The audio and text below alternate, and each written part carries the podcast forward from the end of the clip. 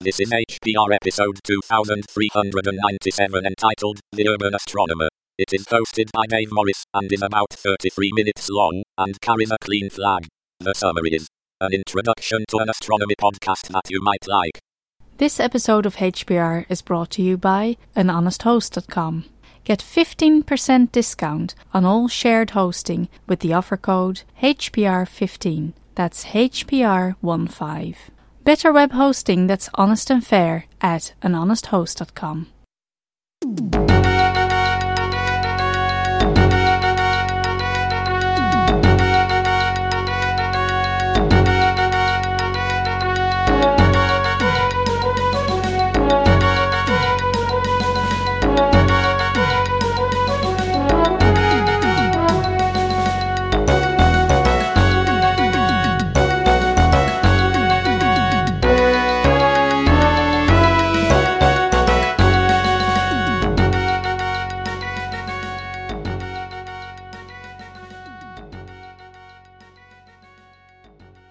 Hello, everyone.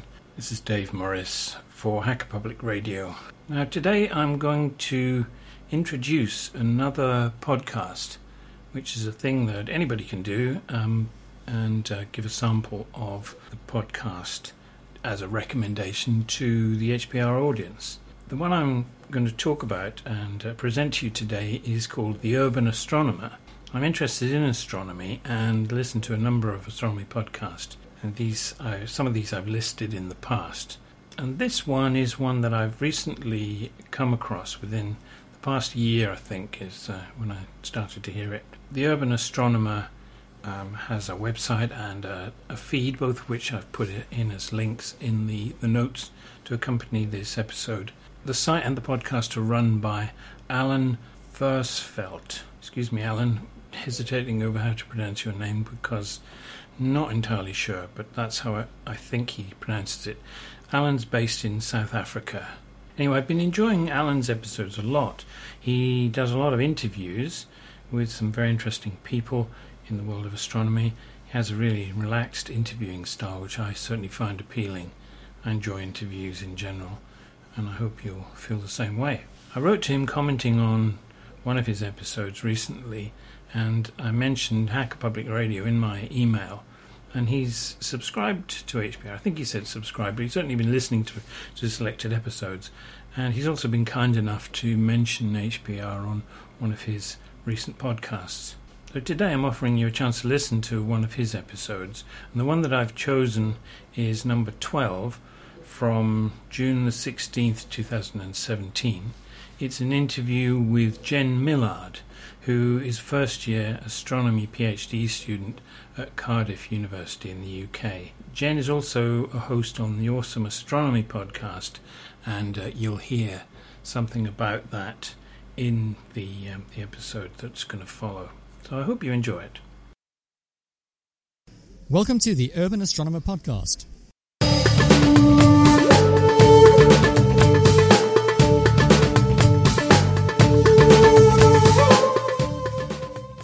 Hi, and welcome to the 12th episode of the Urban Astronomer Podcast.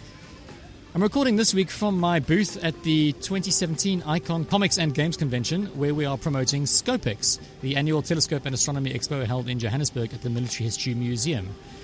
Uh, we're having a lot of fun here. There's uh, full of nerds and geeks being themselves, and a lot of cosplay folks showing off their great costumes, and it's just a lovely vibe. If you're in the area, you should absolutely come by and join the fun. Maybe come to our stand and say hello. Uh, we're here until Sunday, the 18th, at Gallagher Estate Convention Centre. Meanwhile, as we promised last week, here is an interview that I recorded with Jen Millard, who you might already know from the Awesome Astronomy podcast.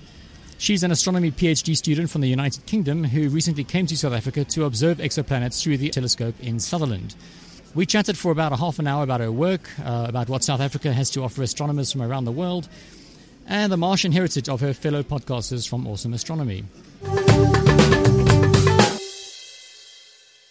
What I actually do is a very interesting question because I'm not sure what I do half the time, to be honest. Mm-hmm. But um, no, so I'm a first year PhD student. Um, so I've sort of done my undergraduate degree, did my masters, um, now starting my PhD. So my PhD is in uh, far infrared submillimeter astronomy, really, Okay. uh, using the Herschel Atlas, um, where the Herschel Atlas was the largest key survey carried out by the Herschel Space Telescope, uh, which launched in 2009, uh, ceased to work in 2013, which was planned because it was a um, far infrared mission. So, far infrared, you're looking at very, very cool objects. so this is one of uh, those where it ends when the coolant runs out. If Yeah, exactly. So it was cooled using liquid helium, which is at a temperature of 4 Kelvin. So that's like minus 269 degrees Celsius. Um, and as soon as that coolant runs out, it you know it just boils away in space essentially. And as soon as that coolant's gone, all the telescope can see is its own heat and its own radiation. So then it essentially becomes blind to anything that you actually want to see. So that's why they have a finite lifetime. Okay. But yeah, so I'm kind of looking at dying stars within that data, and then um, I'm also going to be doing um, some stuff with galaxies, but I haven't really started that yet. Then the other stuff I'm doing is all to do with exoplanets, which is probably what you want to talk about because that's why I went to South Africa. Yeah, I was going to ask actually. Uh, Yeah, no. So the the exoplanets thing was um, a project that I started between finishing my masters and starting my PhD. Um, one of the the lecturers sort of advertised a job, and I didn't go for it initially because I had a few holidays planned, and I thought, well, they'll just get in the way of it. yeah. But then he contacted me and was like, Jen, would you be interested? And I was like, maybe, maybe not. So uh, we had a meeting and it sounded really interesting. So I started working on the project over the summer and it sort of carried on a little bit into the start of my PhD. Um, and then the opportunity to go observing came up. So um, my supervisor said, you may as well go. Um, seeing as it's a project that you've worked on, so you have an interest in the data, it makes sense for you to go. So then I spent a bit of time, you know, preparing for the observing run, going on the observing run, and then I spent a little bit of time on the data afterwards. Okay. Um, so this doesn't tie into your PhD itself, then. This is uh, an extra project that you did. Sort of. Yeah, this is like an extra project, so I'm still going to be working on this, but it's going to be kind of a, a fraction of my time, um, as to oppose as opposed to like the the biggest part of my time, which is going to be all like the Herschel stuff and that. Um, but it's cool. I mean, it's always good to kind of get yourself involved in projects which are outside of your PhD. It looks good for trying to get jobs afterwards. It also sounds like a lot of fun. I mean, to be able to, I mean, this is your profession, I suppose, in a sense. And, uh, well, that looks like fun. I'm going to do that as well. And you just do it. Yeah, yeah, exactly. I mean, as long as you know the the powers that be, as it were, are like, yeah, okay, that's fine, whatever, which they generally are. I mean, as long as it's something, mm, you know, reasonably sensible and it's going to be good for you, then I'm fortunate in the in the career path that I've chosen that people generally let you do what you like, which is great. So, what was the, I mean, so, so, okay, the project was about exoplanets. What, what specifically were you doing? I mean, what was it about? Okay, so the the project for exoplanets is um, trying to do it's like a proof of concept. It's trying to do something which hasn't been done before, which is always great. And um, so what we're trying to do is measure the phase variation part of the light curve using ground based observations, which is a whole bunch of jargon. I know. Yes, I know. I'm busy now. creasing Yeah. my brow trying to see if I can figure this out before yeah, you tell yeah, me. yeah. And no, I, it's, there's a mass. That is a massive load of jargon, and it's no use to anyone. But that is that is like the title, as it were. So, um, the exoplanets that we're looking at are transit exoplanets, and so uh, what that means is when we look at the the star planet system from Earth, uh, we physically see the planet passing in front of the star. Uh, so we, we know this because we detect a dip in the light output from the host star, and the dip in the light output is regular and it's the same duration and the same sort of depth. And that that's how these sort of exoplanets are discovered, rather than it being, you know, um, like an asteroid in our own solar system or something. The fact that it's regular, it's repeatable, that's what tells us it's an exoplanet. And the exoplanets that we're looking at are called hot Jupiters and the name is is really self-explanatory for once in astronomy Yeah. because that never happens. The name is never self-explanatory, but it really is in this case. So hot Jupiters are large gaseous planets like Jupiter, but instead of orbiting, you know, really far out from their host star, they orbit very very close to it. So um, the stars that we the star planet systems that we've been looking at, the planets actually take less than a day to orbit their parent star, which is just incredible.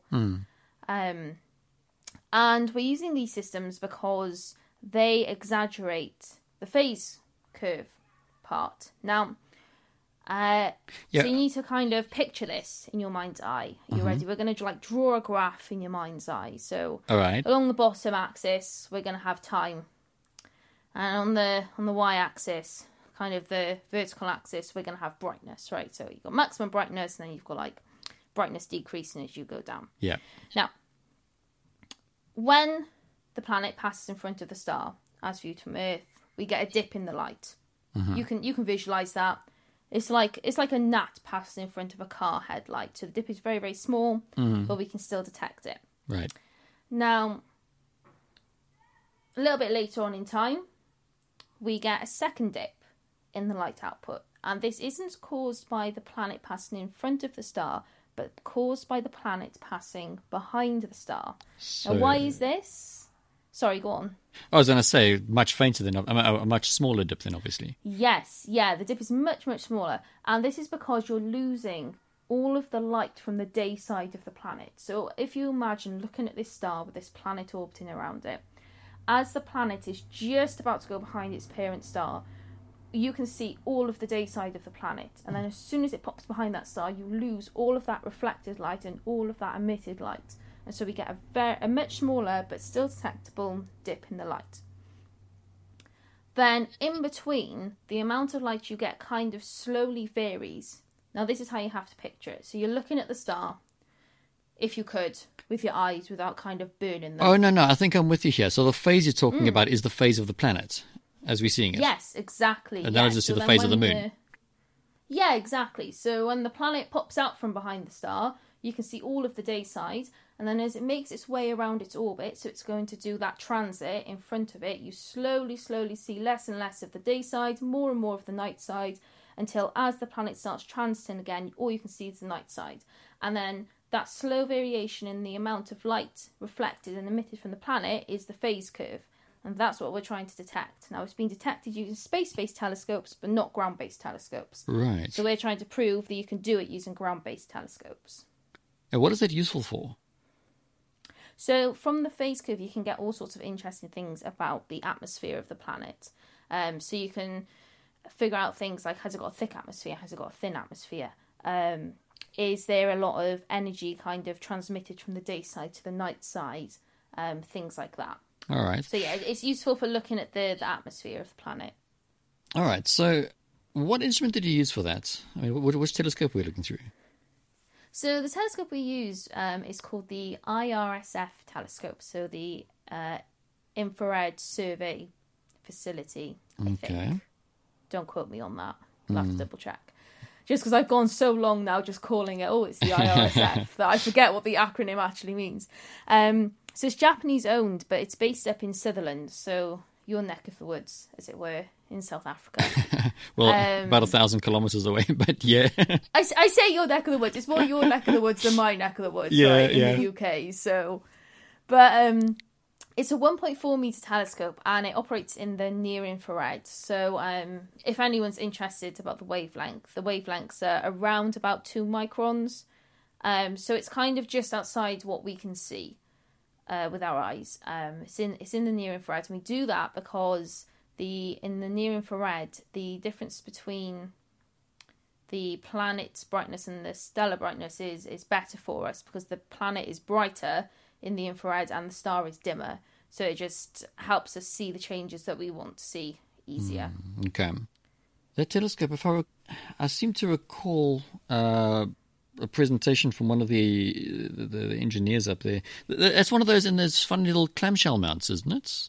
Or am I thinking of another one? No, uh, no. This one's this one's got a proper dome. Okay. This one, this one is the one it's got a proper dome and everything, and it's the only telescope up there with um, a distinctive heartbeat. Um, I recorded the heartbeats, which I can actually send you that if you want to uh, drop it in the show. Obviously, edit that bit out, but yeah. Yeah, all right. Um, but yeah, the the telescope um has its own heartbeat, and it's it's really really distinctive. Um, and the sound of the heartbeat is actually caused by um the helium pumps used to cool the detectors. Okay. Um, and you, you can hear it for for major away. So there's there's no um, bathroom facilities actually in the IRSF. You've got to wander over to a different telescope to use it. Yeah. So when you're kind of trying to fumble your way back to the telescope in the dark, it's really useful because you just listen out for the sound and then just head for it. yeah.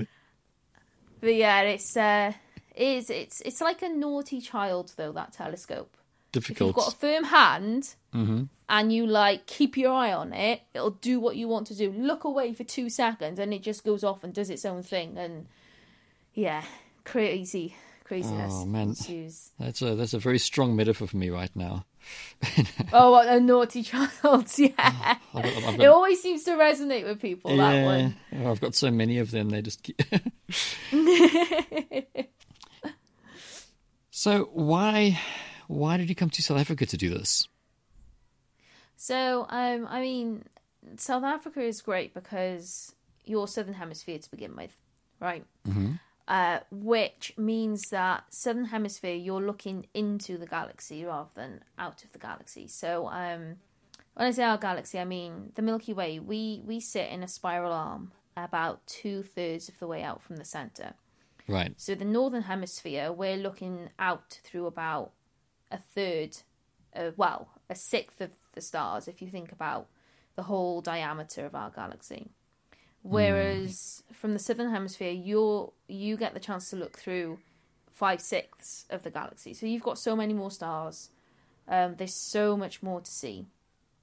And Sutherland is Right. a you know a true dark sky area. So um, if you've ever been to a dark sky area, it's it's mind blowing. So you know it's you stand outside for 10 15 minutes you let your eyes get dark adapted. And it's great to sort of go out there and and wait for your dark adaptation to happen because you just you know you start out and you can see the constellations right? You can see the southern cross uh all the other constellations which are in the southern hemisphere which i do not know but we'll gloss over that. Yeah. and um Uh, mo- and- most of them are just incredibly faint little fifth magnitude stars, and they're like yeah the drawing compass or yeah yeah unimpressive stuff. Yeah. But then you slowly start to see more stars, and then the constellations get lost in all the stars that you see. And then all of a sudden, you'll start seeing these these almost clouds appearing in the sky, and you re- realize that you know it, it's not actually clouds; it's dust lanes. Yeah. And the fact that you can see it with your naked eye is just mind blowing. And in South Africa, you know, um, Sutherland, the, the site of the the telescope is, you know, it's it. There aren't any major towns or anything anywhere near it. I mean, there's like a little village about a 15 minute drive away, so there's basically no light pollution. Um, and that's that's what you really look for. Also, because it's high up on a mountain, the the air is dry. Um, because you you can't operate a telescope anywhere that's got high humidity because you'll just get water condensing on your mirrors and your instruments, which is a massive no no. Um, also, the weather is pretty good, so um, generally at the site, as far as I'm aware, your downtime is somewhere between 25 and 30%. So, what that means is um, for any given observing run, you'll lose about 25% of the days. And believe it or not, that's actually quite good. Um, you'll lose them through weather, uh, you know. Yeah, that, that sounds like very that. actually sounds very good. Just just as an amateur sitting at home, I Yeah, that would be lovely. Yeah, yeah, I know exactly, right? Um, um, the seeing is generally very, very good. I mean, while we were up there, we were getting sub arc second seeing. Um, so just in case any of your listeners don't know what a what an arc second is, Yeah. um, so an arc second is one sixtieth of one sixtieth of a degree, and the moon is about half a degree across in the sky. So you, if you you, you take you take two full moons, and then you chop it up into sixty bits, and then you take one of those bits and you chop it up into 60 That that's a sort of detail that you can see without the sky kind of wavering and getting in the way, which is simply amazing. So yeah, I mean that that's why people go to South Africa to observe. Wow. Okay, that's that's so much more than I thought you were going to say. Well, well, you're telling me stuff I didn't know about about Sutherland. Um, Yeah. I mean, I just assumed it's dark and it's dry and it's got good weather, but wow, okay. So Yeah, there are all sorts of factors in play. And um, you know, generally, I mean, sometimes you get a bit of wind coming up because it's on like a plateau, so sometimes you get a little bit of wind, but there isn't really anything that's going to kind of funnel the wind um, for most of the year. I mean, there are points in the year where, yeah, the wind does get funneled and you can get gusts of like 120 kilometers an hour or something silly like that. yeah, But, you know, for most of the year, the weather is calm and it's good. And so, yeah, that's why Sutherland is used. So how was the trip? I mean, uh, was it a successful run? Yeah, so um, we did struggle a little bit with weather, but that's because we're observing in winter, right? So that's the battle: is you either go in winter to get longer nights but worse weather, or you go in summer, shorter nights but probably better weather. Um, so we struggled a little bit with weather um, because we had some storms and stuff, Right. um, and of course you lose the night of the storm, but then also a couple of days either side of the storm, you get high humidity as you know the the atmosphere is kind of preparing for this storm. So um, we so we struggled a little bit with weather. However, we we covered pretty much all of the orbit at least twice, and that's what we were going for. Um, and the data quality is great. So although we didn't get as much data as we wanted, the data that we got is great. Um, so I mean, when I got home, I spent a good week kind of doing very basic analysis just to check out the data quality, and it's infinitely better than what we had before. So before we struggled with um, tracking problems, but now our tracking is within kind of three or four pixels, um, and that's that's great. That's exactly what we need for the work. Um, so yeah, the data looks good. Those previous data was that from the same site or? Yeah, it was. It was from the same site and the Right. same telescope, and we think the problem was. Um, so, I mean, normally, uh, if there are any kind of astrophotographers listening, you'll know that you know when you take photos, you you focus so that your stars are nice sharp points. That's what you want. Um, but what we did uh, was we defocused our stars into donut shapes. Gasp! Horror! Why would you do such a thing? But uh, there, there is method to our madness, and that is we wanted to because we're not concerned about pretty pictures. We're concerned about making sure that our pixels don't saturate, and so by defocusing into donut shapes, we could spread the light from the stars over more pixels Right. um, to, to avoid this saturation.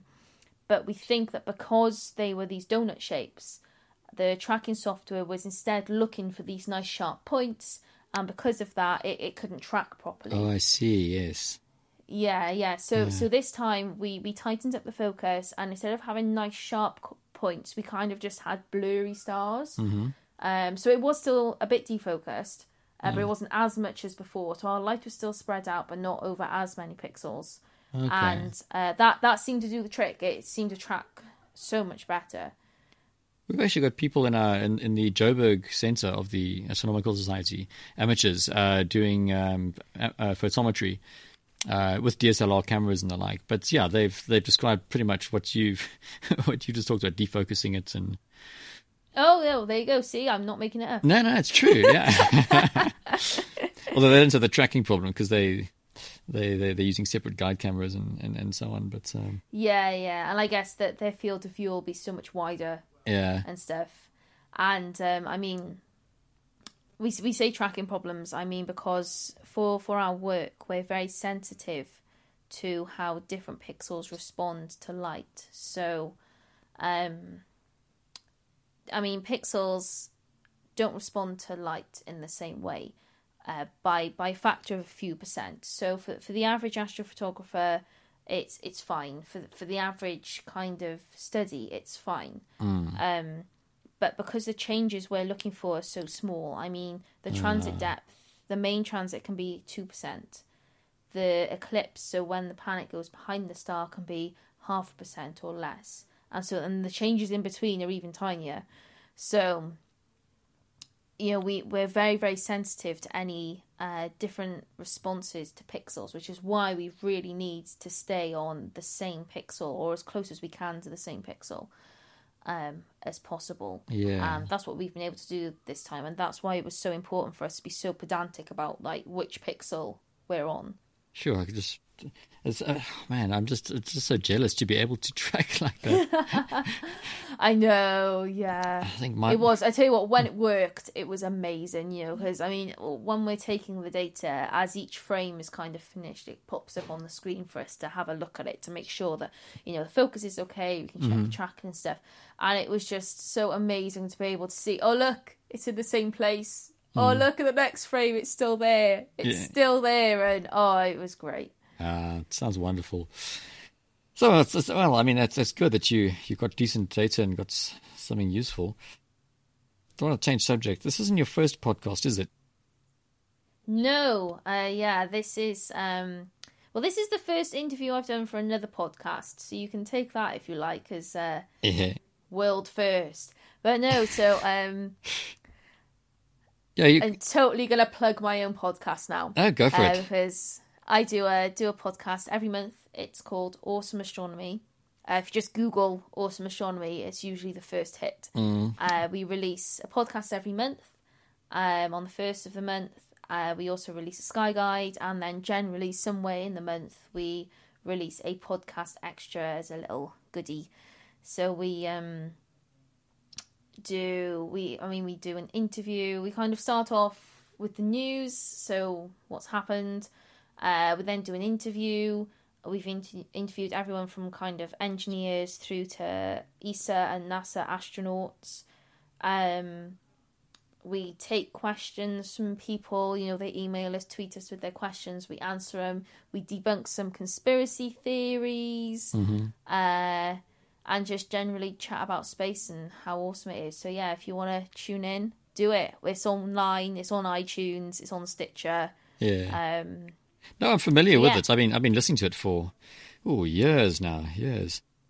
good. Oh, so you were lis- were you listening to it before I joined? Because I've only been on for like a year and a half. Uh, yes, no, I was. Well, I, I don't think I ever subscribed directly. I was listening through uh, 365 Days of Astronomy.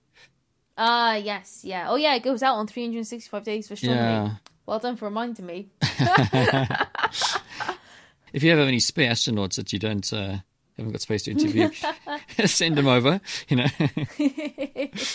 Well, I tell you what, you know, you just got to contact them and ask them. The worst they can do is say no, right? right. Yeah.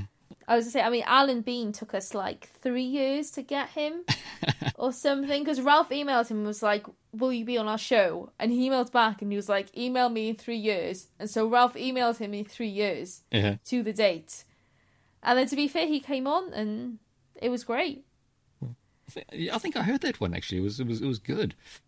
Yeah, the astronaut ones are usually good because they generally start off well and then like their their uh, happy pills or something wears off and then they go a bit crazy for a while and start talking about all sorts and and then like their helpers or something feed them their pills again and then they kind of come back down to earth. but uh, But I think they're The, so used uh, to speaking as well because I think that's all they do when they when they come back, isn't it? Is interviews yeah, and they do talks and so, shows. Um, because um Paul, so Ralph and Paul are the the co-hosts with me on Awesome Astronomy. If anyone's wondering who the mysterious Ralph and Paul are, Right. Um, but Paul was involved with ESA uh, with Tim Peake. Um, he was kind of an official. Can't remember what his title was, but he was like an official person who went around and did activities in primary schools and things with children to kind of you know advertise it. And he said that you know when he landed, he kind of had about a month to recuperate, you know, build his muscles and his bones back up and then it's just a year of non-stop touring going around visiting people giving talks um, doing interviews it just doesn't stop um, but he's done now all his official duties are done so i think he's got something like six months in which he can just do whatever the hell he likes which i think is very well deserved quite frankly Yeah, he must be really looking forward. Well, must be really enjoying it. Yes i think well it's just well well earned well deserved Yeah. quite frankly I do have a question actually about awesome astronomy. What's what's with the whole Cydonia thing? I mean, Ah. I mean, they're, they're not really, are they? oh I mean, I know, you know, yeah. that's many Well, they are. truth spoken in jest That's- and all that, but well no they are actually martians right, right. So I should actually show a bit more respect then. Yeah. I mean, you know, they're a bit crap. Don't let them hear this. But they they are a bit crap at uh, trying to invade Earth. So, I mean, every episode is uh, a partial attempt to invade Earth and kind of uh, control the minds of Earthlings. And thus far, I mean, they almost succeeded at Christmas. Mm-hmm. Christmas this year, they they gave it a, a damn good job, and they had crowds cheering. Right. If you want to listen to the Christmas special, the Christmas panto, uh, you, you you can hear it in there. They had the crowds cheering and chanting exactly what they wanted, but once again, their plans fell through because they're quite frankly idiots. Well, the reason, well, well, that's why I was asking because I was wondering what's taking it so long. You know, I've, I've, I remain unmolested and un, unprobed and whatever else they get up to. So I know. I mean, the thing is, I think, I think they they go on about wanting to invade Earth and take it over, but I think they don't really want it. It's almost like. You know that kid who wants the toy that the other kids got, and then when they get that toy, they just don't want it anymore. I had a feeling I that, think that is exactly what would happen. Uh, I also thought that because you know Mars is, as we've seen from the rovers, fairly uninhabited. Maybe they're just lonely. Yeah, there is that. Although you know they do, they do like each other's company, and they definitely like the sound of their own voice. Yes, I, I have I noticed. don't yeah, so yeah, you know, before I get too much attention from them. Uh, uh, uh, what can I do to change that subject? but well, I don't know. You can tell your listeners to not have any fear. Their invasion attempts have failed sixty times so far, and I imagine that they will fail for the next sixty times. Oh, that's a bit awkward. But yeah, but it provides entertainment and it keeps them happy. Mm-hmm. I mean, like you said, there's not a lot to do on Mars. We've Right. seen that there's not exactly you know bowling alleys and swimming pools, so they- they've got we've got to do something to keep them happy, right? Right, right. well, Jen, this has been great. Thanks for coming Oh, on. Yeah. welcome. Um, how can people reach you if they if, if they want to ask you questions, ask you more, make friends? Yeah. know. So um, if you want, you can uh, email me um, at the show at awesomeastronomy.com. So the show at awesomeastronomy.com. Um, then I'll get them. They'll come directly through to me. Um, otherwise, follow me on Twitter. Um, so it's at Jeni Millard, but it's Jenny spelled J E N I, which is supposedly Welsh, uh, but mm, whatever. But yeah, so at Jeni Millard.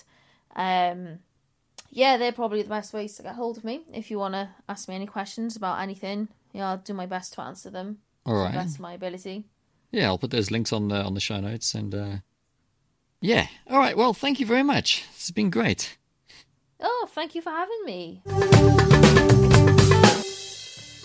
That was Jen Millard uh, over Skype talking about exoplanet observations and generally being extremely interesting and a lot of fun to talk to. If you'd like to hear more from her, you can find her at the Awesome Astronomy podcast or on social media via the links on the show notes page. If you like this episode, why not drop me a line by leaving a comment on the website at www.urban-astronomer.com or you can tweet me at uastronomer, that's the letter U, or you can visit our Facebook page.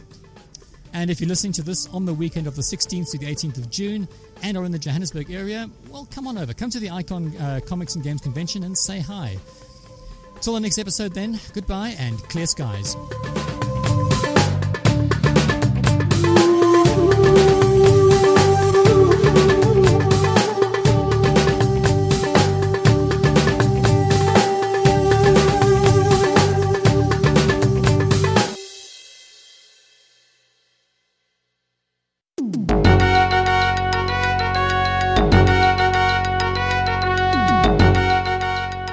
You've been listening to Hacker Public Radio at hackerpublicradio.org. We are a community podcast network that releases shows every weekday, Monday through Friday. Today's show, like all our shows, was contributed by an HPR listener like yourself. If you ever thought of recording a podcast, then click on our contribute link to find out how easy it really is. Hacker Public Radio was founded by the Digital Dog Pound and the Infonomicon Computer Club and is part of the binary revolution at binrev.com. If you have comments on today's show, please email the host directly, leave a comment on the website, or record a follow up episode yourself. Unless otherwise stated, today's show is released under a Creative Commons Attribution Share Alike 3.0 license.